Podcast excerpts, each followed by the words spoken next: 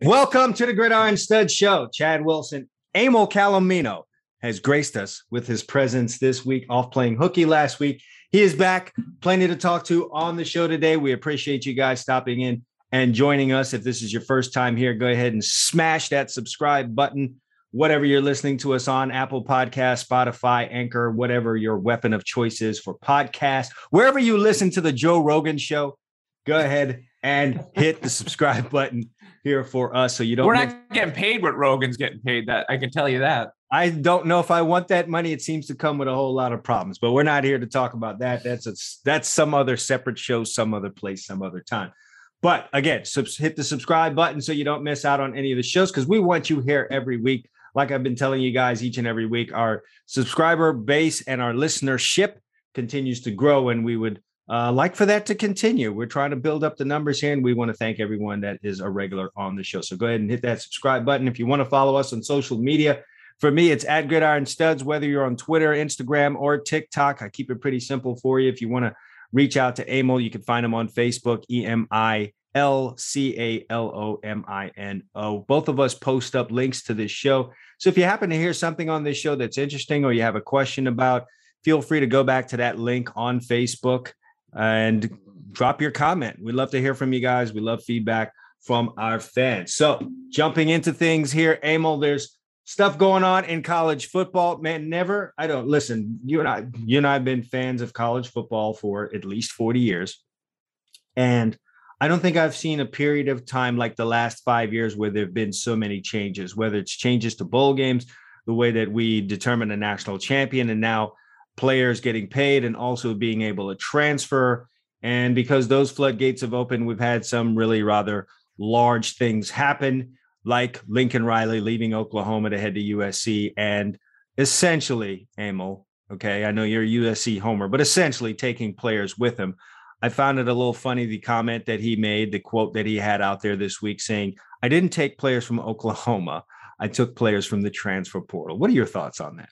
Well, he's part. He, he was parsing words, but I think you know part part of that is to you know stay away from tampering charges. I mean, you, you're not allowed to, as you're leaving, walking out the door, say, "Hit me, you know, hit me up once I get there."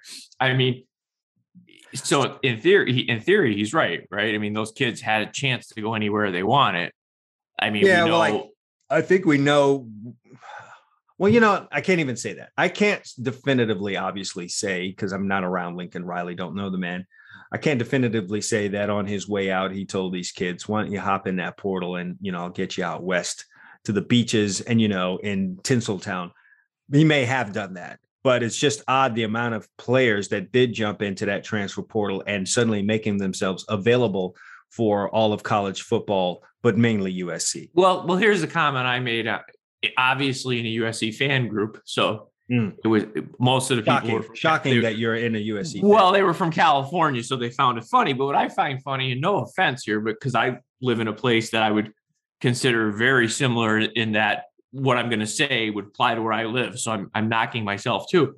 I find it funny that people in Norman, Oklahoma, think that people are in at Oklahoma because they want to be in Norman, Oklahoma. Mm. They were there for the coach. And probably the, the coach before that, Bob Stoops. And probably when they were good before Stoops, they were there for Barry Switzer. They weren't there when John Blake was the coach. Okay. Uh, well, I mean, I, would have to go back and just kind of look at how he recruited. Probably not all that well because they didn't do well under John Blake. But isn't a part of it, Emil?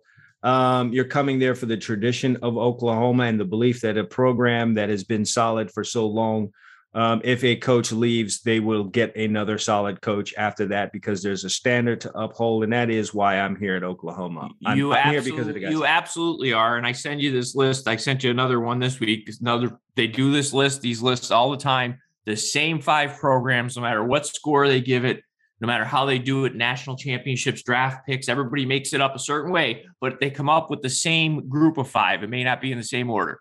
Alabama, Oklahoma, Ohio State, Notre Dame, USC. So yes. if you're at if you're at Oklahoma and you were there for the coach, and he leaves. And in a weird situation, as you said, so many weird things happening now in college football, he goes to USC. And you sit there and you go, hmm, the coach I was playing for is now in Southern California.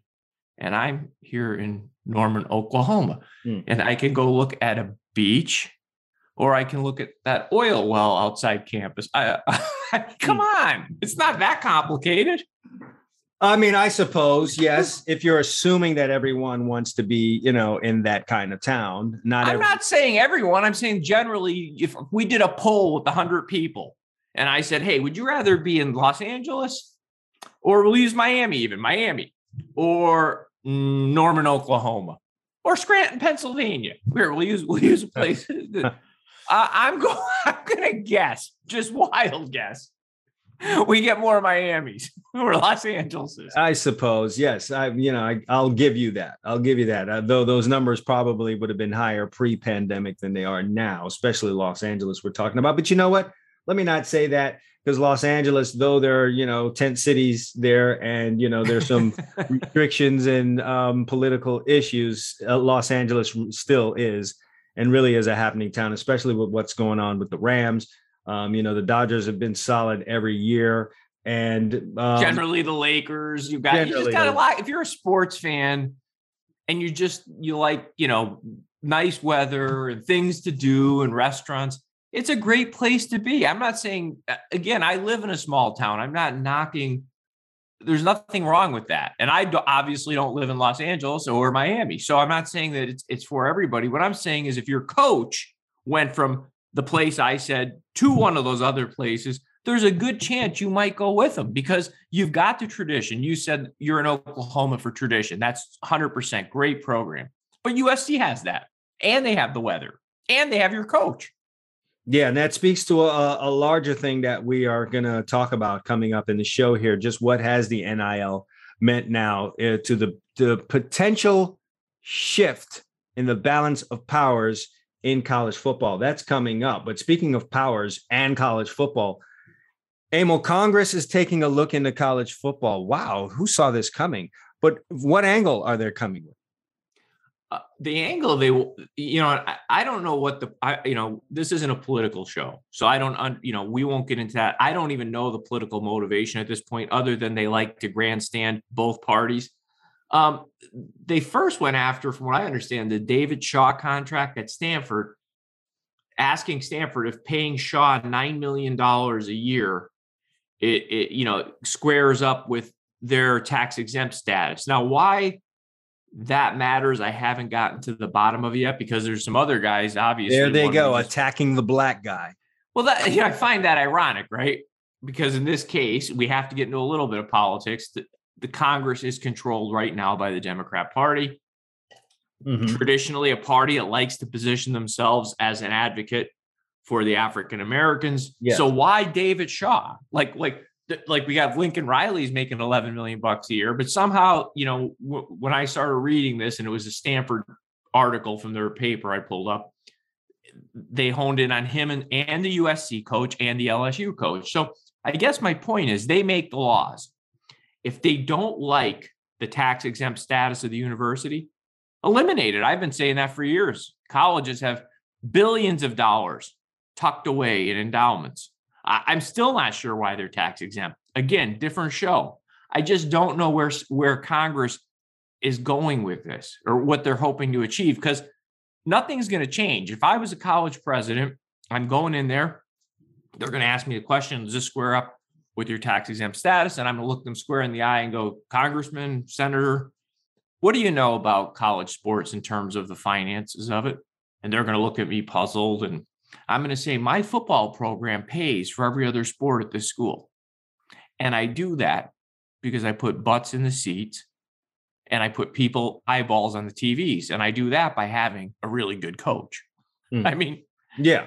Am I am I missing something? There's a, there is a direct correlation uh, between those two things. And so um, I think that would be part of the discovery for Congress in bringing people in because they're not supposed to know in depth everything about everything. So you do bring in the people that run the companies, the show, or whatever the case may be, and you do ask them those questions. And it's coming upon them to explain the finances of college football and why it is necessary or even um, you know, um, poignant for them to pay a coach that amount of money. I, you know, I've mentioned this on the show before. What the Alabama uh, chancellor or president once said on CBS, which was Nick Saban has been the best investment this institution has ever made. And uh, Chad, I, no doubt about it. But here's here's the thing I don't understand. I, I'm looking at this. I'm being sarcastic. Obviously, you know, not everybody, uh, uh, even though the approval ratings would, would indicate otherwise, not everybody in the Congress and Senate is a dunce. I mean, these people are lawyers and they're educated. You're telling me that they can't figure this out? I mean, hmm. um, I I just think there's other issues that should be addressed with college football that Congress maybe could get involved in, but um, why they've chosen this, I have no and idea. Why the tax exempt status? It doesn't matter. David Shaw gets a W 2 at the end of the year. He pays taxes on those $9 million. So at the end of the day, the, the government's still getting their cut. And the time to poke around about, you know, salaries for these college football coaches, I feel has has passed. It's uh, gone. Uh, that it left you, that ship sailed. Yeah, yeah, long ago you should have involved yourself in this. And so leave it to them to wait until the candle is spilt over and the entire drapes are on fire to come in and ask what's going on. But that's Congress for you. Um, getting back to USC and Oklahoma and the transfer portal and NILs and everything else.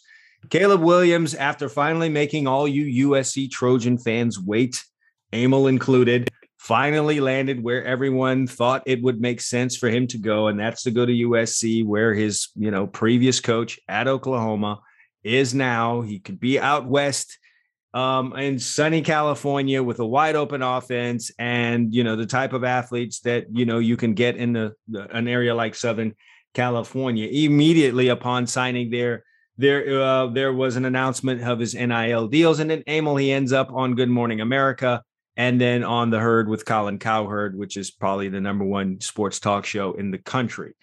And so I think you know what that led to. That led to bombs being lobbed from I think I I think USC fans started this one. Now they'd been taking shots from Sooner fans for quite some time, but they were thumping their chest about the kid getting these NIL deals and then ending up on two national programs as opposed to, you know, whatever it was that he. Can I say something? Here's my understanding. I don't know this. Maybe you saw something different. My understanding of the deals he did get, as mm-hmm. much as I'd like to have some fun and rub it in some Oklahoma fans' faces, the deals were attached to him. In other words, he was going to get some of those deals no matter where he went. So something they'd negotiated while he was a free agent, so to speak. Sort of, yes. Because here's the thing: he spent from from what I've read, and I, and I've tried to go to some different sources on this. He legitimately, him and his father, went through a process uh, uh of actually looking at other places, not just you know, it wasn't like he just did it for window dressing. He didn't have to. He could have sat around for three weeks and then just said, "I'm going to USC." Mm. He he legitimately looked into other places and did a pretty thorough review, from what I understand, and just came back to the conclusion that well, this makes the most sense, which we kind of thought because he, admitted he said when he went to Oklahoma as a freshman, he said I, his quote at the time was, which I don't believe. I think he was it was hyperbolic and that he was trying to make a point he said, I would have walked on to play for Lincoln Riley. Mm.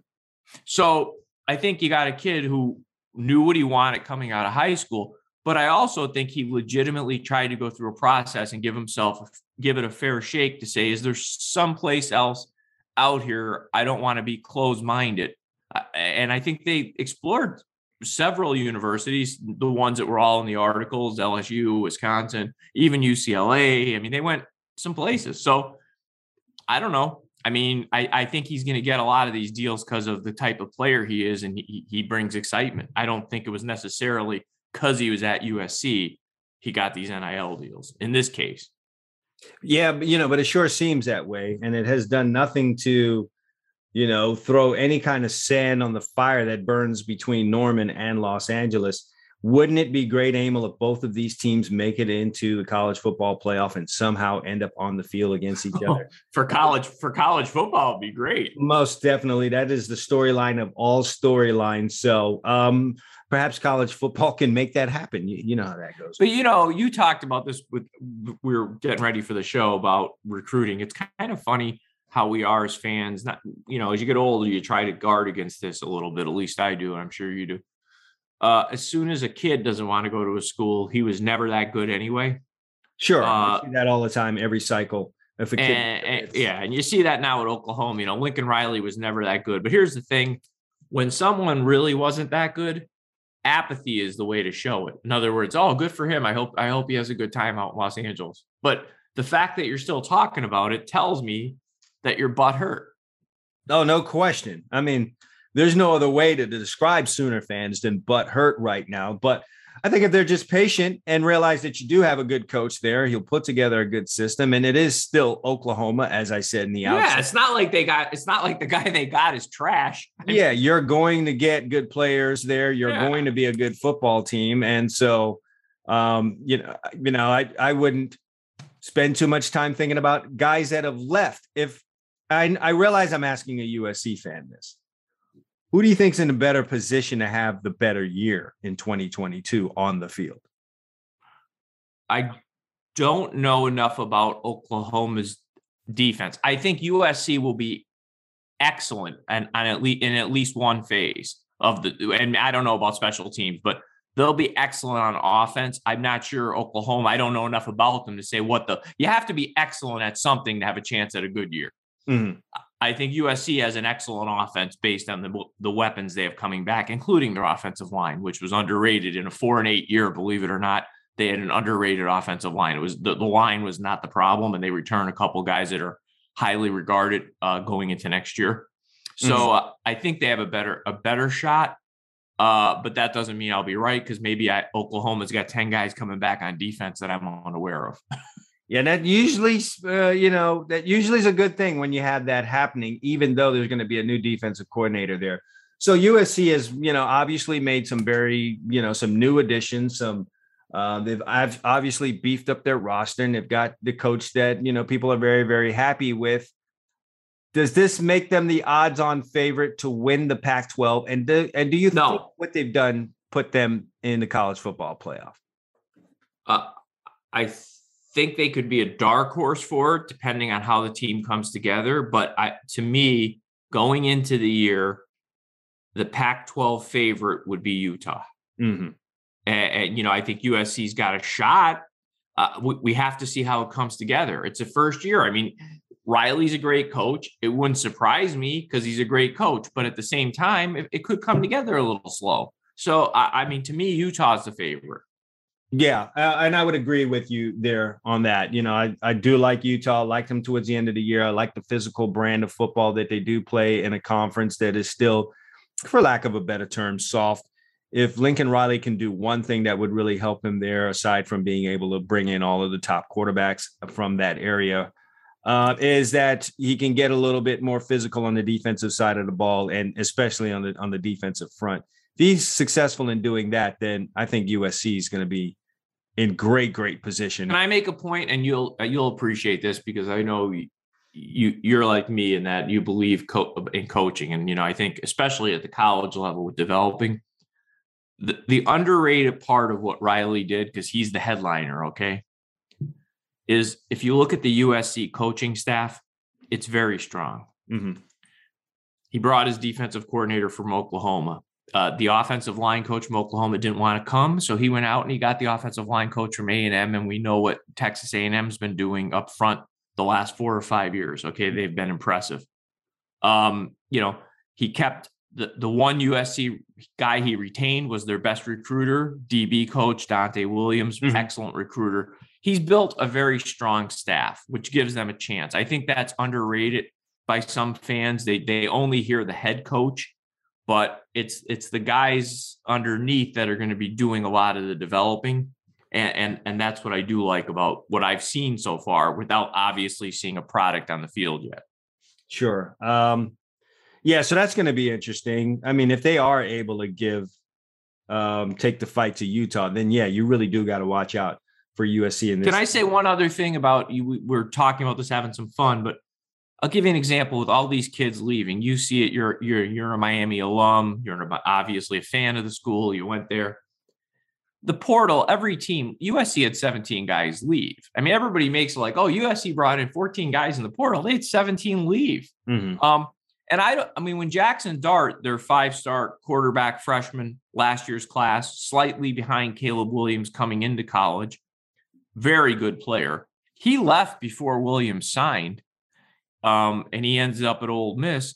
I was not upset about it. I didn't know. I honestly, like everyone else, didn't know where Caleb Williams was going. Oh, but you had a pretty good idea he would end up in USC. I did, but I wasn't upset about Dart. And here's what I'm going to say: Dart was never what I consider a guy that USC shouldn't ever lose because he's not from California. I get mad when when we lose guys like probably like you used to or still, still will now around the Miami campus, I'm the same way. Like when a guy's an LA guy, to me, I feel like we should get him. When Dart left, I'm like, well, he's a Utah kid. We kind of had him. He, he wanted to play for a coach. He left. I think Oklahoma fans should kind of view Williams the same way. He's from Washington, D.C. He went there to play for Riley. He didn't necessarily go to Oklahoma. Heck, if he was going to the local school, he should be at Penn State or something like that. Sure. And I'm sure they, you know, went after him pretty pretty hard as would anyone in that area over there. So yes um, i understand it. So you see we'll my point more, yeah. Yeah we'll we'll talk more about usc and pac 12 football and the continuous movings that go on. Uh, i will say this the whole nil well not nil but the whole transfer portal thing keeps you know there's a free agency period in the nfl I mean, there's there's not a free agency period in college football. This thing runs seemingly all year long. And there's another big free agency period in college football that you're saying runs all year long. But here's a big one that's coming up that fans are going to have to get used to. It's going to run slightly after the NFL cycle, which will make it fun for us because we'll have the NFL free agency, which kindly goes March into April, where the big guys sign. Then you get a lot of veteran free agents throughout the summer. But when the spring games are over, you're going to have a whole season of college free agency.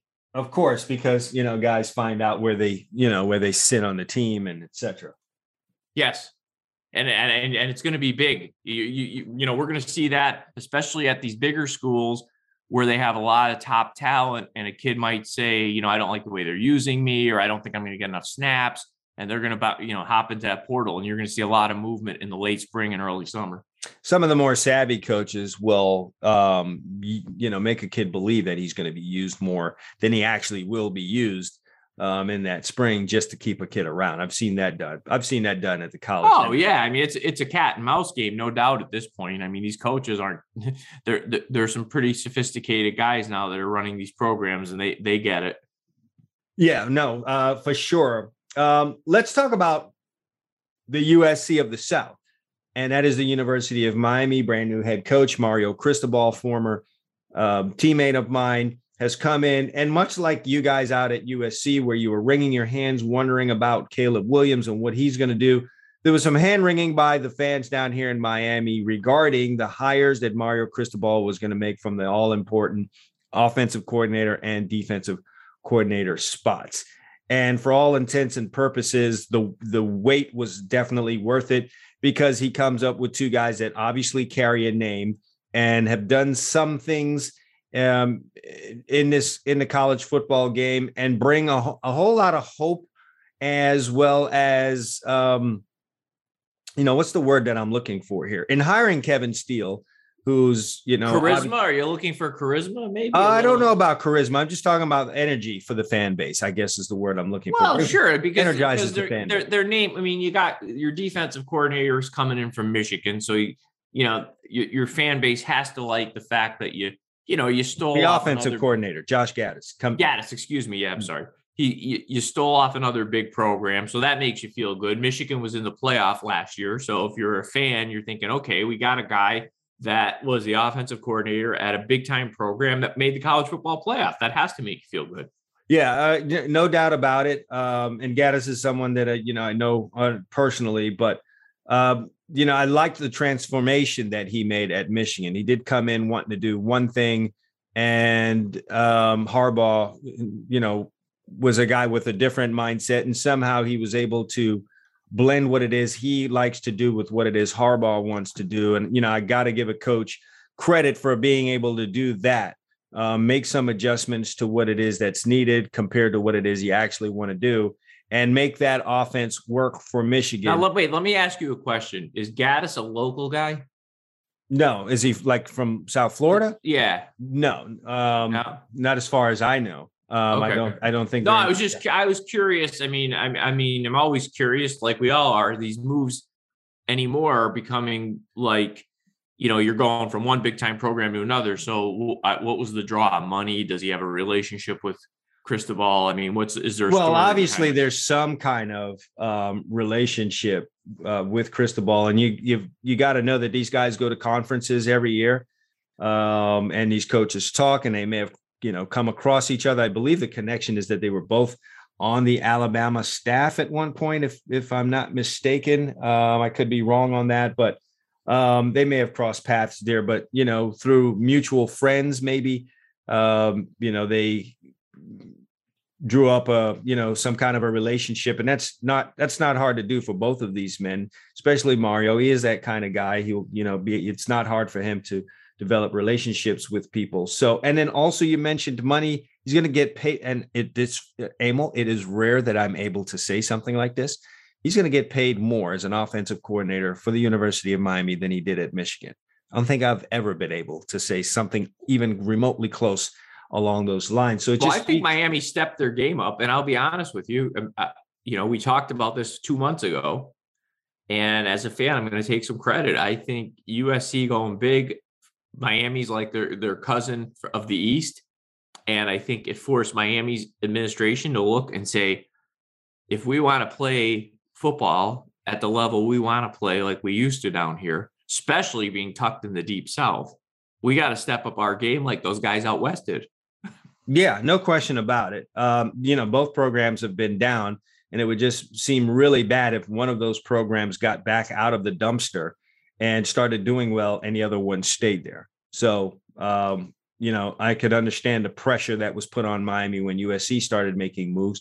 And Emil, it's definitely a good thing if both USC and Miami climb themselves back into the consciousness of college football and make a push and actually get into the college football playoffs. Both of these marquee programs have not made an appearance in the all important college football playoff, and they've positioned themselves to make a strong push for that. And that's just good for college football. Wouldn't you agree?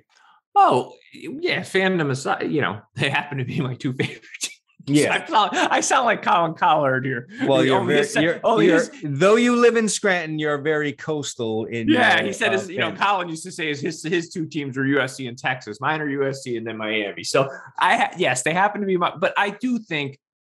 Listen, I think it's good for college football and Notre Dame's good. So I'm just trying to. My point is, I think certain programs make the sport at least being relevant. I'm not saying they have to win every year, but when they're when they're in the mix it makes the games interesting every weekend yeah no question and and and sliding over into into that um piggybacking on that let's say the NIL has brought about new ways to finance the acquisition of capital uh, at these college football programs. And by capital, I mean players that suit up on Saturday and do very dangerous and amazing things and cause programs to win games and get into big, you know, big, even bigger games like playoffs and raise big trophies. And since the advent of the NIL, many felt like, well, this will only enhance the powers that are already strong the uh, Alabamas, the Georgias, the Ohio States, um, and the Clemsons, those, those of the college football world. But what we're seeing here rather quickly is that this has kind of enhanced the big markets, the USCs, the Miamis, um, and places well, of wait, that. We're not seeing that. You and I predicted this a year ago. We had sure. shows. We it had shows. Sense. We had shows that we said, listen, when when, this, when this uh, maybe it's more than a year ago. Whenever the NIL, NIL was in discussion where it hadn't been implemented yet, I specifically remember on a show you and I going back and forth talking about, well, you know, I don't see how they don't think at some point the schools like Miami and USC and UCLA aren't going to really enjoy the NIL. Well, you know, you were a little bit more gung ho on that point than me. Yes, though I agreed with you, I was still wondering well, is college football important enough in these particular areas to grab the business owners and have them support it by matching whatever um, NIL deals can come out of a place like Tuscaloosa or Athens or Baton Rouge or, you know, Clemson, South Carolina, where football is everything and yet we're still going to probably see. I'm sure the empire will strike back in those places but and we'll see just how far the you know the businesses in los angeles and miami and other big markets are willing to go when these people up the ante. But for right now it seems to be um, a pretty good thing for these big markets and their opportunity now to jump back in and grab and Here, and reclaim. Here's, here's, the one point. I'm not. I don't want to say you're missing it. I think the one point that I'd like to make, or at least draw attention to, I don't think it's just the money, though. I mean, in other words, you're in Tuscaloosa, Alabama, and the guy who owns 20 car dealerships that's worth 100 million dollars. Yeah, he can come with money. But the it's one the brand. Thing, it's the brand. Yes, it's the brand. When you're yeah, that out, term, these, that term we we got to use now. It's the brand. Yeah, brand, right? And when you're in these cities that we're talking about, these coastal cities, they they add to a player's brand. And if a guy's and you know, I, I want to include Oregon in this, even though it's not as sexy as the other two places we've named. You know, they have Nike, so mm-hmm. it, it enhances the player's brand, and I think that's that's where the people in, in the deep south might be missing it. They're like, well, yeah, we have we have boosters, we can, we can get money, you can, but you don't have what what those places have and maybe sapping a little power from the middle of the SEC is not the worst thing in the world. Um, no, no. I mean, listen, if it expands, eh, the, listen, we, we're getting a little bit, you and I, neither of us are huge fans of the NIL. We're, we have not been shy about that. Mm-hmm. And I'm still not. So just because, just because at this point in time, I feel it's going my team's way, I, I still don't like the idea of it. Okay. Mm-hmm. Um, I mean, both schools won for a long time without the NIL. I think it was more about getting the right coach in place, not this. But I also think we're focused a little bit on it when, in essence, it's only going to be a handful, a collection of players that make big, big money through this. Um, yeah, and I think people are, if they haven't realized that they didn't realize it in the beginning, they're realizing it now.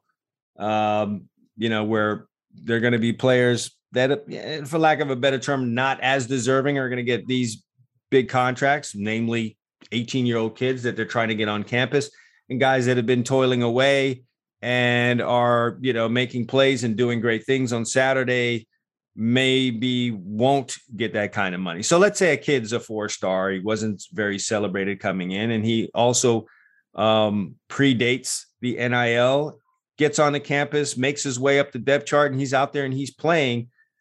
I don't know if those guys are really going to get. I'm, you know, I want to see if those guys are going to be able to secure the NIL deals because right now the biggest money, the greatest amount of money is concentrated on the high school kids that they're trying to get on campus, and that was not the spirit and the intent and the intent of this NIL thing. No, and you know, there's the this is years away from actually getting into its final form, obviously, because we're going to have lawsuits back and forth and we're going to have some guardrails put up and people are going to sue when the guardrails are put up because they're going to say they're not fair. So at some point this is going to land in a spot that looks a lot i think will look a lot different than where where it is right now. It's the wild west right now and everybody's trying to get their arms around well okay how do we do this? And if we're going to do it how do we do it fairly um you know without turning this into something that we don't want it to become? And and that's the risk right now. I mean are, are we just paying players and saying, you know, what kind of deal can I get? You use the term free agency. I mean, do we really want that? You know, I'm saying I think this is going to change a lot over the next couple of years.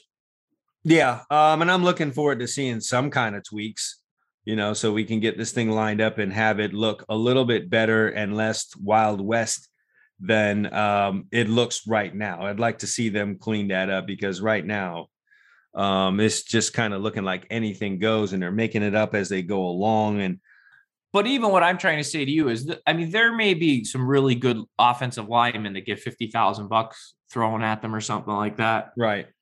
Um, which again, I'm not sneezing at somebody throwing fifty thousand bucks at me. I'm saying, but these guys getting a million bucks, it's only going to be five or ten guys. You know what I mean? Sure. Sure. And, Eh. and they're all going to be in the same locker room. Um, hmm, and and and so on and so forth. So um, we're gonna just have to see where that goes. Listeners, if you love getting cash back like I do, then you've got to get the Get Upside app right now. Get cash back on your everyday purchases without changing anything about how you shop or live. You'll pay however you normally do with a credit card or debit card, and cash back will be deposited directly to your Get Upside account. There's no limit on how much you can earn. Get Upside even works with other coupons, discounts, and loyalty programs. First, you claim your offer, find local offers on everything from gasoline to restaurants and everything in between. Second, you spend, you shop as you would at your favorite spots around town. Third, check in or scan receipts. Check in to log your purchase and you'll be on your way. Finally, get rewards. Earn cash back and cash out whenever you want via PayPal, e-gift card, or check. It's just that simple. I love coffee and I get mine for free just by earning cash back from GetUpside. Download the app and get started getting your cash back today. Click on the link in the description of this episode to get started. Sliding over to the NFL right now, Emil, you weren't on for the discussion last week about the groundbreaking lawsuit that was brought by former Miami Dolphins head coach Brian Flores against you, um, the NFL, and and three teams in particular: the Giants, the Dolphins, and the Denver Broncos. It shook up the NFL. It was everything that was talked about for the for a 48 hour period, um, especially when you had um, within that lawsuit some direct accusations made at the Dolphins and the Dolphins owner Stephen Ross with regards to paying or offering to pay Brian Flores $100,000 per loss. Can you imagine that? And I just got to say this, I'm going to reiterate this because I touched on this some in the discussion last week. When you're a black coach in the NFL, you already know that you're going to be judged more harsh than your counterparts. And if you're paying me 3 million, let's say, you offering me a hundred thousand dollars per loss um, is just not going to move the needle for me because I know going two and 14, one and 15 is probably going to crush my career every time because you're going to eventually fire me from this job, as has happened seemingly in some other spots. You bring in a coach, a minority coach, to clean up a program, clean up um, you know, a franchise. And once it seems that he's gotten things over the hump, you hold maybe the entire record he's had while he's there against him. It's a reason to fire him. You bring in another guy, and that guy gets all the glory. See Tony Dungy Yes. and Jon Gruden in Tampa. So Brian Flores agrees to something like this, and he gets the hundred thousand to add on to whatever millions he's already getting paid. And he has a two and 14, one and 15 season.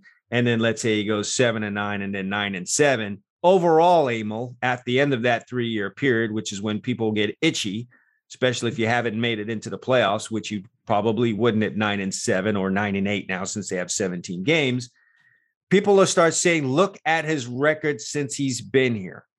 And the fan base and the media don't know that you've been, been paid $100,000 per loss. They just know that your record at the end of that period of time is some 14 games or 15 games under 500. We haven't made the playoffs under your tutelage. It's time to let you go. Even though we did get that number one pick and the and the quarterback that we needed a year or two ago, we don't think, based on your overall record, that you're the guy to carry us there. And I think Brian Flores. Well, I'd like to unpack this story in two parts since I wasn't here last week. So let's take aside the hundred thousand thing first. Let's put that on the side.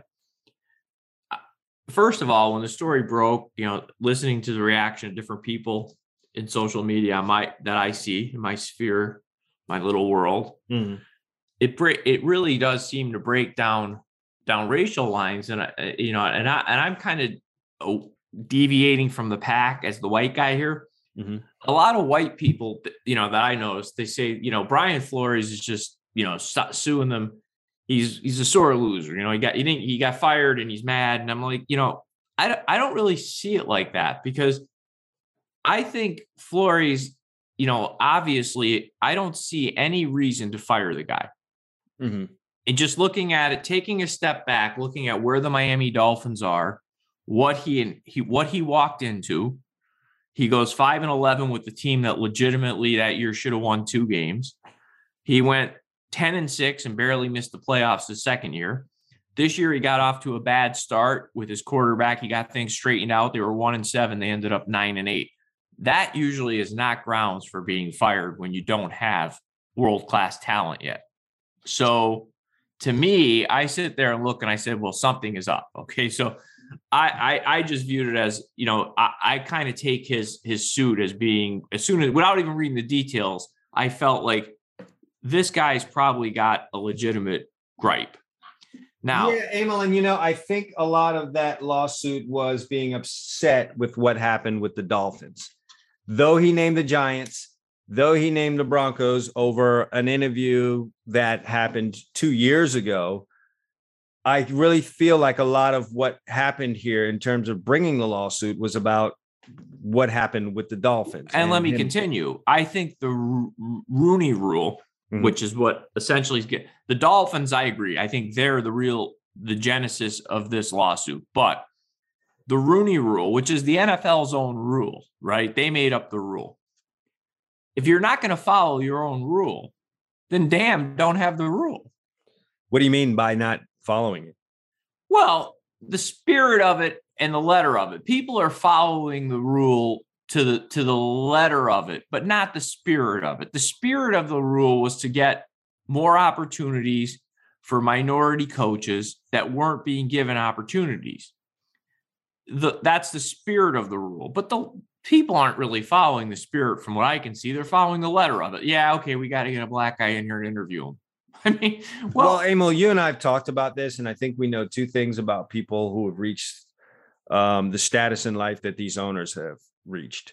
One, they have probably gotten there by bending, manipulating, finding loopholes in in in rules in business um, and laws if they come across laws and second, they don't like being told what to do. So I know these owners don't like being told who they have to hire, who they have to interview, especially when they're in competition with 31 other teams. And that's fine. That. Then don't have don't make up a silly rule for window dressing. Well? I don't know that it was silly at the time that it was proposed. I think they were just trying to find solutions to the problem that we had, which was we've got a seven and we've got a sport here that has 70% of the participants being black and we have one or two coaches that are leading these men and I don't want to be I don't want to say the NFL was as sinister to say well this looks good. This looks like a little token thing. It'll make it look like we're actually doing something when you know why don't you want to say you know, it? I'll say it. Listen you can't legislate okay? What's the word I want to look for? I don't want to be too harsh here, but you don't want use, I'll use mora- I'll use morality. Yeah, for lack legis- of a better term. we both of us agree on that. You can't legislate morality, okay? So here's why I think this broke down racial lines. Most of the the white guys that I'm friends with, which is a lot of them obviously, that they love football. So in their minds, they would hire a black guy if he could win the Super Bowl because that's all they care about. They don't sure. understand that they're they're in a different world here with these billionaire owners. And I'm not going to sit here and paint with a huge broad brush and say they're all the same way. But there's a lot of guys in that owners that owners meeting, okay, when they have it, that come from a world where uh they want to keep it the way it is. okay? Mm-hmm. So, you know, I, I get why people like myself who are who are guys I'm friends with, they're just like me would look and say, that's ridiculous because they don't view the world that way. They really would just hire the best coach. And if it was a black guy, good. They wouldn't care. They just want to win the Super Bowl because they're fans. That just and, seems like common sense. And me. they're good guys, right? So i think the problem, Emil, is that they don't feel like those would be the best guys. I don't think it's a situation where we're talking about competitive people. I don't think it's, situ- it's a situation where they feel like this black coach would be the best coach to help us beat the other 31 franchises and raise the Lombardi trophy at the end. And we're just not going to hire him because this has been our history. This is how we, I think it's, they just don't feel like, and that in itself, You're is prejudice and 100% right, They but just that's don't, it's racist in and of itself, but that's just how they feel. Yeah, but you're 100% right and and what the problem is is in the the hard wiring in their brain is that Jimmy the Greek moment. Remember Jimmy? People who aren't as, as old as us might not Yeah. remember Jimmy the Greek. Jimmy the Greek, for those of you who are younger, was a handicapper. He's doing the NFL today before the Super Bowl in after the 1987 season. The Redskins were playing the Broncos. I, I have to say Redskins. That's what they were called then. Okay. Uh, no explanation needed. Go ahead. Yes, John Elway is the quarterback of the Broncos. Doug Williams, uh, black quarterback from Grambling, quarterback of Washington at the time. And the Greek handicaps the game, and he says, "We have the cerebral or something to that effect." John Elway, which was funny because John Elway was the better athlete. Of the Sure. two. Right. He had it mixed matched. yeah, against the against the thick thighed um, some, you, know, know, basic you know you know, when you let Jimmy go back in the day, he could he could get on one, and Right, it's a but- shame that that that you know that's what happened to him because you know what the Greek was pretty truthful about some other things too, and I did post this on Facebook, mind you, Emil, it was a little I was a little suspicious as to the reactions to it and the amount of likes that it got in comparison to other things that I post. So uh, I think something funny was done there. But I did have the quote from Jimmy the Greek where he talked about the owners and and general managers and saying that listen, if they give way to this, if they give way to blacks being in these positions, then what would be left for the whites? There wouldn't be anything left for the whites. And he was point blank asked by whoever was interviewing at the time, you know, how would you feel if there was, you know, if, if blacks were general managers and owners? He goes, I'd be okay with it. And he didn't Sure. care. Like he just Well, wanted to know who. why, why would it matter we're, we're supposed to be in the ultimate meritocracy that's kind of what as as a sports loving guy like myself that's what really on top of just the morality of it what really frosts me is you're supposed to be trying to win that's the only object in sports at this level Yeah.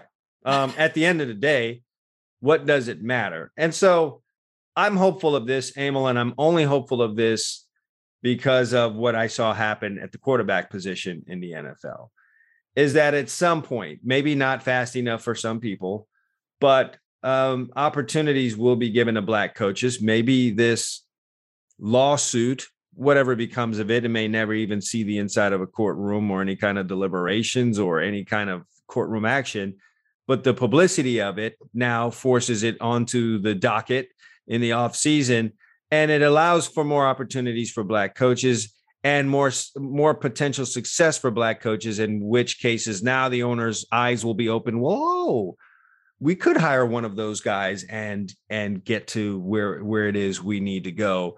And over time, it won't seem like such a crazy thing for you to have a black head coach and a black general manager. Because be, be honest, Emil, by and large, when blacks have been given those opportunities, they've done pretty well with them. You know, I Oh, just think of Ozzie Newsome as a general manager. I mean, I don't. he was I don't think it's in. You know, to your point, some of it's not even intentional. A lot of these guys, some of them are you know eighty some year old billionaires, just how they've been raised to think. right? And you know, you're you're a product of your life experiences, right? So you know, again, I'm gonna. You're the audience will have to indulge me if they're the younger ones. The- There's a you- Chad knows this. Ted Koppel did an interview back in the late '80s, early '90s with Dodger GM, great GM by the way, Al Campanis. And he asked Campanis, this is live television, it was unbelievable. you know, why aren't there more African American g- general managers? And Campanis said, well, you know, the, I think they're better at, you know, playing the game or, you know, and, than teaching, you know, from a hitting, but, you know, they don't have the mental capacity or something That- along and that was the lines. quote. That was the term. And and Ted Koppel, you know, eyes at the glasses at the bottom of his nose, his cheaters. Uh, Al, would you like to uh, take a second and rephrase what you just said? no, he actually came at him pretty stronger. Yeah, but I'm Yeah. saying he came at him strong, and Campanis dug deeper. He got the shovel out and kept going. he and did, got and it even it it boiled over into swimming and saying the blacks didn't have the necessary buoyancy. I mean, so I think part of it is, you know, you this is going to take some time. It's no different than the stop smoking campaign. Uh, when we were kids, you and I, that started big in the 70s. Our generation tends to not smoke cigarettes like our parents and our grandparents because it took them 30, 40, 50 years to get people from when they were kids to say, hey, I don't really, I shouldn't be smoking cigarettes. Well, it's going to take some time, like you said, with the quarterbacks. We've seen that. You know, these owners are going to change out. Their kids are going to take over, and I think in time, a lot of this will will start to see some positive change. We, I just want it to be fair, and I want everybody to be hiring the best person to try to win. That's all I care about as a sports fan. Would be nice, man, because what's more competitive right now than the NFL? We definitely saw that in the playoffs. Speaking of this, the Houston Texans uh, by all intents and purposes, a dumpster fire of a franchise in the National Football League. Um, was going through a coaching search, of which Brian Flores was um, one of the final candidates. And then out of the darkness came Lovie Smith, who was a defensive coordinator this year, by the way.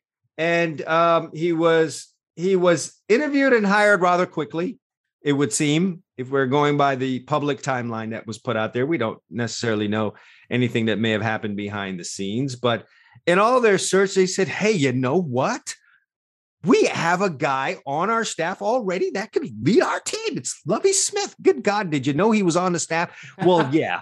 Uh, why don't you bring him a, up? And he went to a Super Bowl. Yeah. Hey, you know, let me come up here, have some lemonade. Let's talk about possibly being the head coach of the Texans. And by golly, after the after this conversation, you know, this Lovie guy, um, I don't know where he came from, but damn it, I think he could. And so he's now the head coach. and I want to give you credit. Um, uh, we were texting during the week when it happened, and I made the comment, you know, all of a sudden they got Lovie Smith. Boy, they really did blackball Brian Flores because I thought, you know, geez, Flores seems like a guy he, he'd be a fit for this job. He went through it with the Dolphins. He got them to be very respectable in short order. Why not the Texans? And you brought up some points about Smith that, you know, I kind of didn't consider. I have to give you credit. He actually has had quite a successful career when you look at his head coaching career. Yeah. Um, and you know, I had to tell people you got to put respect on Lovie Smith's name. If you put Lovie Smith's resume up against Brian Flores, there's no comparison. Um, you know, Lovie Smith has a better resume. And I think the lasting impression of Lovie Smith, unfortunately for him, is the last couple of stops that he had, which was with the Tampa Bay Buccaneers and then with Illinois in college football. So I'm gonna throw the whole college football thing out. Some guys that was my problem. I'll be honest with you. Yeah, I kind of just saw him on the sideline at Illinois, and he looked like a guy that that just wanted to, you know, cash a check. And I, yeah, I think well, it was a bad I'm, fit for him. He gave it a stab, but Lovie Smith is not a college football coach. He's not. He doesn't have the temperament for being a college football coach the same thing that doesn't make him all that good of a college football coach. And by the way, he was coaching at Illinois, so it's not like he was handed the keys to a Maserati and, and ran it around a higher a fire hydrant. But you mean Dick Butkus didn't play linebacker for him? Yeah, right, exactly. so um, the very things that might not make him a good college football coach makes him a good NFL coach. Um, and he could deal with older players and let them be the adults that they are while getting the most out of them. But between Tampa getting fired from Tampa, which he probably didn't deserve to get fired from Tampa. Um, he had taken over a franchise that had been run into the ground by Jon Gruden, and then they had several other coaches after Jon Gruden and turned to Lovie Smith after things were completely run into the ground. They hadn't had a they'd had tremendous losing seasons in three of the four years before Lovie Smith showed up. He goes two and fourteen, obviously, because there was nothing to cover with beer. Then he goes six and ten and um, there he, he's never had a marquee quarterback. He did have Jameis Winston as a rookie, but that's a rookie quarterback. And when you're talking Jameis Winston, that's a rookie rookie because he just was not that mature of a guy at that age. And they let Lovie go. Now he goes to Illinois, he gets fired from Illinois. So that's what people remember because there was a gap there in his coaching. The truth of the matter is, in, in nine years in Chicago, with again, without a marquee quarterback, Lovie Smith had four double digit win seasons, including Emil, this major feat of going 13 and 3 and going to the Super Bowl with Rex Grossman as his quarterback. I That's think almost that's Hall of Fame. That's almost Hall of Fame worthy. that is a major noteworthy. And there was a big stink made when Lovie Smith was fired after a 10 and 6 season in Chicago, albeit a season in which they narrowly missed the playoffs. And people were upset about the fact that he didn't make the playoffs. But um, 10 and 6 was fired from there. So Lovie Smith is more than capable of being an NFL head coach. The sad thing is that he's taking over this dumpster fire of a franchise, and who knows if once again if he will have to take to the field next year with lacking a marquee individual at the quarterback position. But he's he's experienced this. He's experienced in taking over programs like this, so he can keep them afloat. My guess here, Emil, and I unfortunately, um, I have to say this. I think Lovie Smith will probably do a really good job in getting the Houston Texans train back on the track, but it won't be enough for some people, and you'll probably get fired from this job too. And and but he'd set it up for someone else to come in and and yeah, look I mean, really, he's probably good. going to be the guy that gets them to be respectable again. Yeah, and I hate that for him, but um, if history is any tell, which it normally is, he'll clean things up, get it get it going in the right direction, and then they'll see it fit to bring someone else in, most likely white, um, that'll come in and and enjoy some really good years and and eat the fruits of Lovie Smith's labor, and that's rather rather. You know, I just I want to be clear though, just because if people who listen to us all the time, they'll already know where we're coming from with this. Mm. But if somebody's new to the show, we generally don't find uh I would say you and I compared to what the national media does, we probably find less race in things than a lot of people do. But yeah, there's I no getting see- around it here, obviously. Yeah, I don't see how you could get around it in the NFL. I just think it's a big problem. Um, Which was you know, my point last week, Emil. We didn't need Brian Flores' lawsuit for us to say, you, you know what? They do have a minority hiring problem in the NFL. Come on, this was a this was a long-standing thing. This was like saying it's hot in the summer. yeah, I mean, I, I but I just I just want to be clear because I think you know you get new people tuning into the show, and uh, you know they might think, hey, these guys are just gonna be on this train all the time, and we're really not. I mean, probably if if, you- if you compare one our little podcast to something on ESPN or Fox, we find it less times in issues than a lot of people I think nationally do. But in this case, I just don't see how you can get around it, and it needs to be discussed because it's obvious to me. I mean, it's just Yeah. a sports fan. and I've just been a guy in my life, and probably to the chagrin of some people. Um, I will search for all other answers outside of racism before I let every all roads lead to that, and then I'll be like, "Hey, man, there's no way around this." No, That's and I'm not saying this because because you're my friend or you're sitting here with me. I mean, doing the show. I mean, it's the truth. You probably are like that. Matter of fact, on, on some things, you'll jump to it way after me. yeah, yeah, So- you'll hop on that before me. I just have always seen it in life, like walking around, uh, trying to run the race of life with, you know, uh, my ankle in an ace bandage. I'm not doing that, so it better be obvious. Yeah. to to say, And and I, like I, I said, do some think we, I do think we've become a, a society that's gone to that one a little bit too easily in a lot of cases, and in some cases that diminishes the times like this where I think it really, I mean, you almost have to be blind to it to not see what's going on in the NFL. And then the the second part of that I do want to hit on before we get off the subject, not race related, is this is a huge issue. I mean, obviously, thank you, Captain Obvious Calomino Mm. if these owners are paying people to tank. I mean, this is, I mean, that to me, it is even the bigger story that may come out of this. It's either a really terrible thing that is um, relegated to one team and one owner, in which case he's going to have a serious problem hanging on to his franchise, or it's going to open a Pandora's box, similar to what happened with the investigation with the Washington football team that turned up being a problem for the Las Vegas Raiders. It could turn into one of those deals. I There'll actually think it's, I think it's outside of just the Dolphins. Let me put it that way.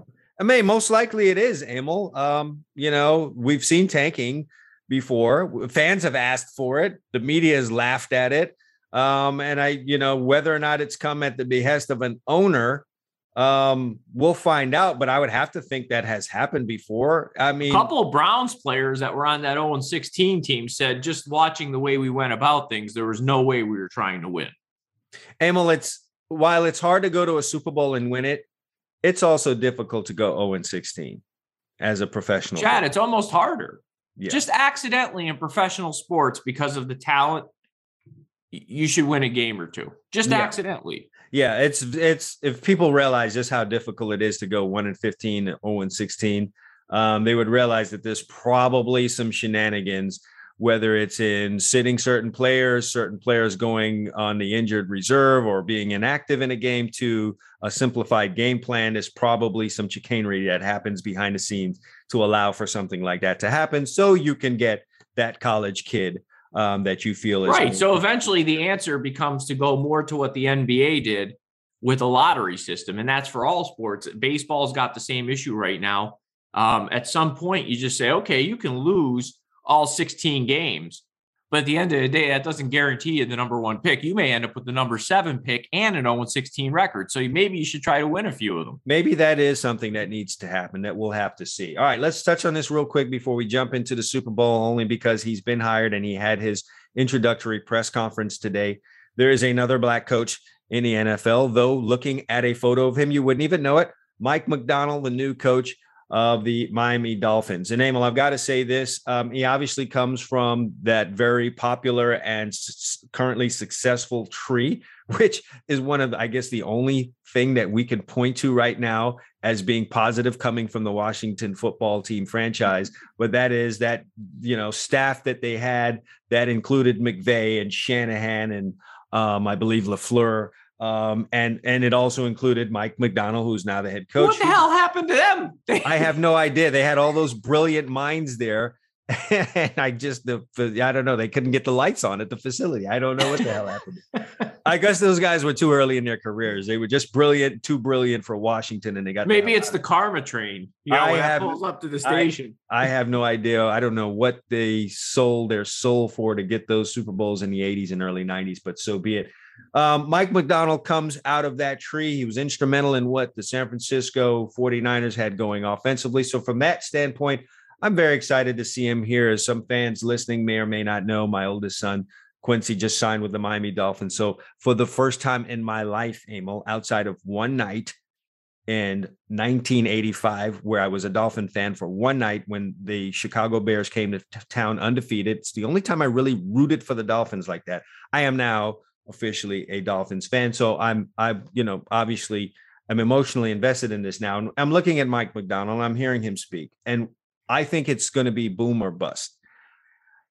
A guy that looks this way and comes from that background and just doesn't look like he's ever played any kind of football at any point in time. So he's that new era of probably mm-hmm. um uh you know analytics and yeah. that kind of thing if he's successful early, I think the surrounding noise around him will be we're successful because he embodies this new movement. So, so you're saying like this guy looks like his his sports career ended at little league baseball and football.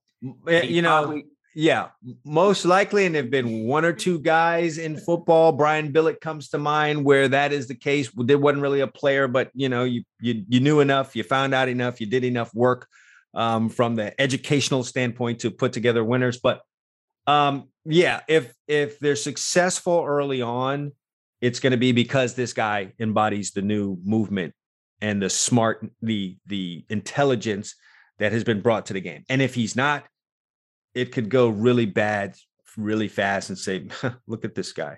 He looks like a kid, which I think he's 35, which would have made him zero years old the year I started high school which is a kicker for me. But um, this is a guy that looks like he's never played the game. He's in over his head. He looks young. He just never played ball.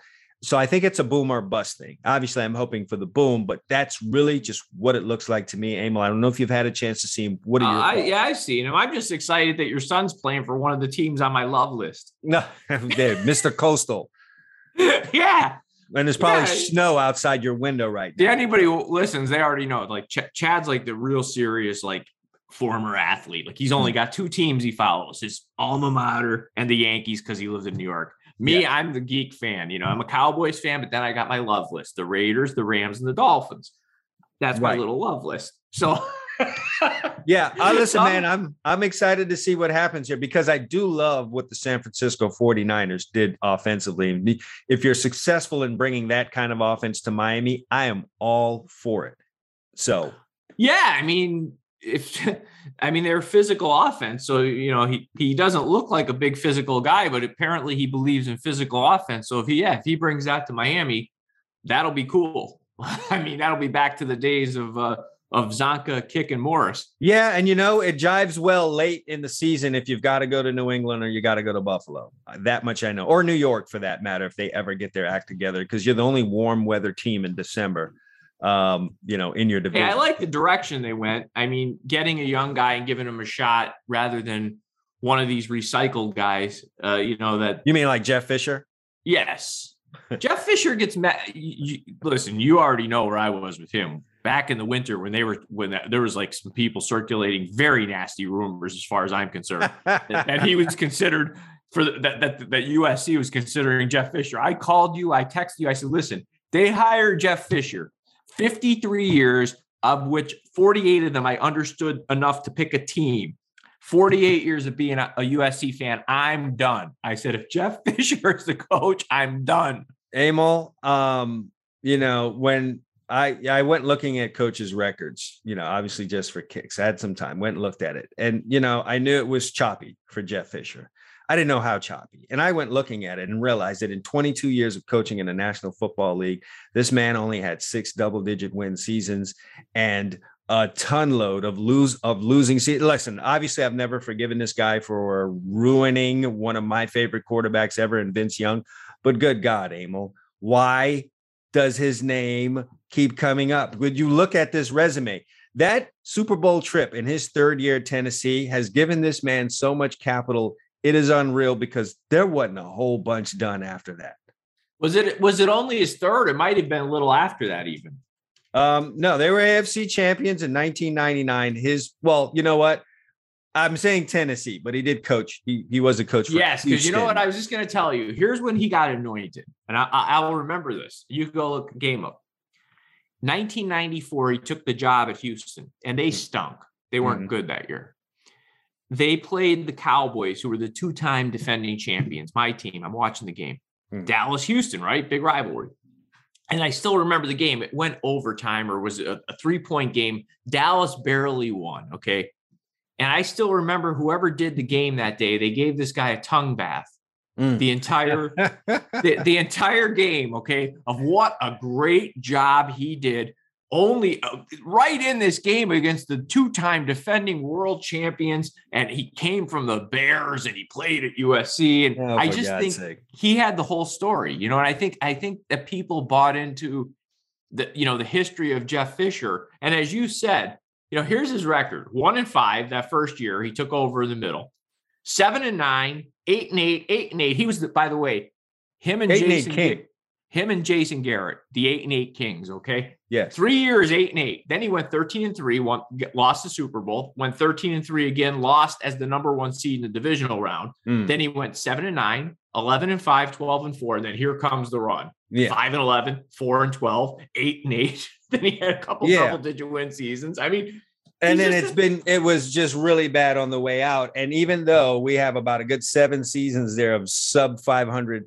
football coaching, the name still comes up. It's it always comes up. Jeff Fisher's career record: 173 wins, 165 losses. He's the definition I think I'm average. personally for the next decade going to just bring his name up every time a job opens, college or pro. I think as long as it has anything to do with a team I cheer for, because just, you, will you, drive me off a cliff. Just for kicks. Well, he fell short in a Super Bowl against the Rams, and those very Rams are back in the Super Bowl for their fourth time in fifth. their is it their fifth? It's their what fifth I, trip. What they lost I, to the Steelers in the 70s. They did. They they beat the Titans. Yes.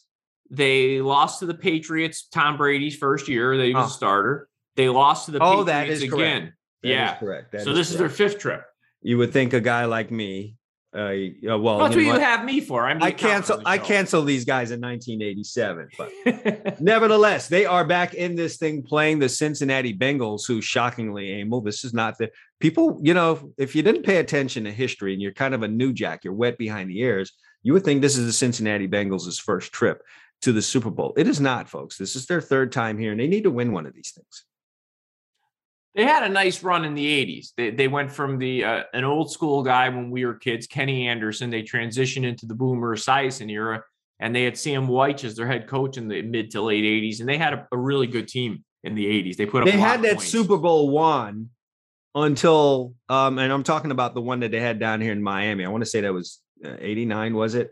Yeah, the was 89. Yeah, Yeah. mhm. Um, they had it won until Joe Montana saw John Candy in the stands, and I guess the rest is history. They drove however many. Yeah, yeah. It's 90 no, this, is- this is their third trip, and uh, so we have two teams now. They've only won one between them, right? So they, you know, between the, the first six trips, because they're each making one now, they won one of them only. So one of them is going to be, you know, get, you know, the Rams are either going to get get their second, which would be nice for them, but or the Bengals are going to get be the first time uh, champions. Emil, I've got to tell you from a handicapping standpoint, and I know that's what we're supposed to do here right now. Pick a team that's going to win this thing as well as cover the point spread, which stands right now at four points in favor of the Los Angeles Rams. I've been back and forth on this thing, and um, you're catching me on Thursday. So on this Thursday, the fourth, I guess, in the back and forth for me has me on the Bengals, and I think that's the way that I'm going to go. I just have been listening. I'm paying attention, and I do this a lot when it comes to games like this, whether it's a national championship game or a Super Bowl or things of that nature. I just try and get a bead on just how much um, the coverage is and what the common folks think. And it's just all Rams.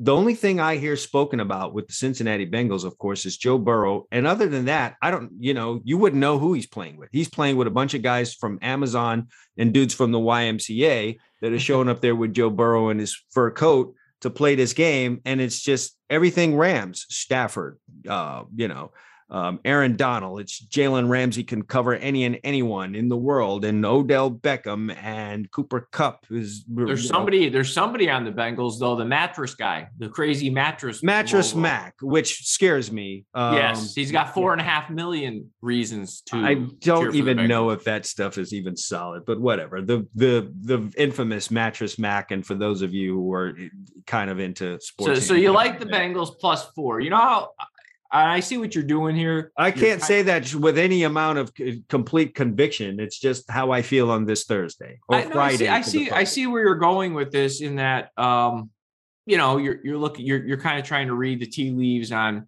what direction the public's going. My, I, I chose to look at this game in a different light rather than the public. Uh, like games during the year, I think that matters more.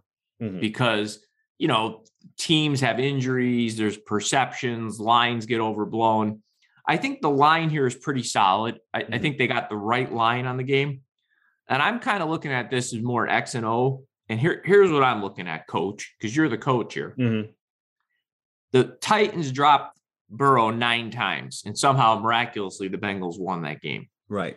if I'm the Rams defensive coordinator coming into this game, I'm probably going to take the Belichick approach to this game. I'm going to take Jalen Ramsey and I'm going to take their number two receiver completely out of the game. I'm Mhm. going to cover him So Higgins is out, and He's out of the gonna- game. and you're gonna because I'm not going to take the shot that Ramsey and Chase, they're going to, you know, each guy's going to win a few battles and something like that. Me, I'm just going to double chase. So now I say to myself, okay, if their receivers cannot win off the line relatively quickly, can the Bengals offensive line block the Rams front four? And I don't think they can. Mhm. And that's why I like the Rams in the game. I mean, that's more technical than I usually get with my picks. But because it's a single game, I just look at this game and I say, you know, can that line hold up? I mean, because the Titans, yeah, the Titans have a good defensive line, but damn, the Rams defensive line is impressive. Yeah. Um, and I just that just seems too obvious for me. I don't know. Well, I think there's a lot of, you know, Burrow is a pretty magical guy. He's got that it factor. So uh, I think you got a whole chunk of fans that really just believe he can I'm just more concerned with I've not seen the Rams put a whole football game together other than um, what they did against the listless Arizona Cardinals, who No, I know what you mean. They tend to have lapses. Yeah, they Uh, couldn't finish the game against the Buccaneers, and you know they're really they really made it out of that game because of a you know questionable call defensively made by the Yeah. Buccaneers. Um, and then they uh, had this game lost once again against San Francisco, and they somehow found a way to win it. It was in their building. I mean, prior to that, they blew a they totally blew it at the end of the regular season against the 49ers. And before that, they had all kinds of troubles with Baltimore and Minnesota. Like they've been in trouble in every No, game. uh, listen, and, and there's nothing I can say that to dispute. I think your facts are solid. I mean, I and I, that's why I think there is a case for Cincinnati. So I don't think it's as obvious as you're saying. And I also think something else I'm looking at. You may disagree. I think the top of the NFC was stronger this year. So I look at the Rams road, and yes, the Cardinals were listless, but the Cardinals were still an 11 win football team. And the, you know, the Buccaneers were a 13 win team, and the 49ers were probably one of the better 10 win teams you'll see. Mhm. And I look at the Bengals road and I say, okay, yeah, the Raiders, they were the Raiders. It was a miracle that they were in the playoffs.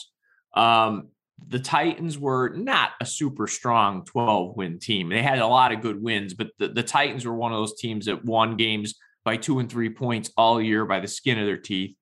And you know, the, probably the Chiefs were legit. They were the, the team they played, you know, and they they missed Buffalo. So I, I don't know. I just feel like the Rams had the harder road here. I think talent wise, they got the better roster. To me, it's just a matter of does Matt Stafford show up? You know, does he give it, does he throw two or three picks or do something stupid? If he doesn't do that, I, I just I, I think it's the Rams' time. Yeah, we'll just have to see. Well, it may only make sense that we be on opposite ends of this, and as it has uh, shown this year, that's really not a good sign for me. So Um, well, we'll see. We'll see We'll where this thing goes. But it is that kind of Super Bowl, though. That can pretty much go either way. It's not one of these Super Bowls like when the 49ers were going to play. You know, the wasn't it this kind of Chargers. season though? Of all the years, I mean, it- Yeah, I mean, it's a field goal game, is it not? Well, but that's this season. This season felt like one of those years where you don't see like usually in the NFL, there's clearly three or four teams that that separate from the rest. And I don't just mean record wise. I mean you're watching games and you just feel like, man, these three or four teams are so much better. I didn't really get that feeling much of this year at all. No, and both of these teams enter into this Super Bowl having won their last two playoff games by a field goal. So um, they're both battle tested. We'll just have to see what the deal is, man. Maybe Joe Burrow is Joe Namath again, the whole fur coat deal, the whole, um, you know, whatever the situation. He's an easy guy to root for. I mean, I listen, I don't dislike either of these teams. So I just want to see a good game. No, I, and I won't be mad if the if the Los Angeles Rams win. You know what Matthew Stafford has been through both um in Detroit and you know with his wife having cancer. Um, um you can't you find it hard not to root for a guy like that. Um and and, and you know then you also got to root for the Rams ownership doing everything that they could. They pretty much sold you've talked about it. They've sold their soul for this uh Super Bowl. And you want to know what? If they win, it was worth it because, as I say to people, as long as that plan gets executed, which rarely it does, and in their case, they may be one of the ones who escape because that that flag flies forever. You, you know, Yeah, no people question. ca- the people get caught up in the future. It doesn't matter what you do in the future because it's hard to win Super Bowls and World Series and NBA championships, no matter how much you line everything up with your draft picks and everything else. It's really hard to win. So if you win, then it was worth it because that flag will fly forever. Yeah, you definitely got to take your hat off to to ownership for doing everything that they had to do. And you know what? Los Angeles is a place where you would do that. It's a place where you bring in stars because that's what the town is all about. So we'll just have to see. We are uh, our time is up here. We're gonna head out. The next time we talk to you guys, it will be a new Super Bowl champion. It'll be the Rams. It'll be the Bengals. We'll all just have to find out this weekend. I hope you guys enjoy the game. I hope you guys have enjoyed your time here with us. And once again, if you haven't already on your way out the door or off the phone or off the computer, however you're listening to us, go ahead and hit the subscribe button so you can continue to hang on here with us. And again, if you find our post on Facebook, whether it's Emil or, or mine, or you find my post about the show on Twitter, feel free to drop a comment about anything that we talked about on this show. We touched on a wide range of things. We'd love to get some feedback from you. We'd appreciate that. And if you are using the Anchor app and you're familiar with it, you can go ahead and leave us a voice message on there. And maybe perhaps we'll play it back on the show. But once again, we'd like to thank you guys for joining us uh, here for this last hour or so. And we hope you're back here with us. For Emil Calomino, I'm Chad Wilson. Enjoy the weekend. Have fun with the Super Bowl.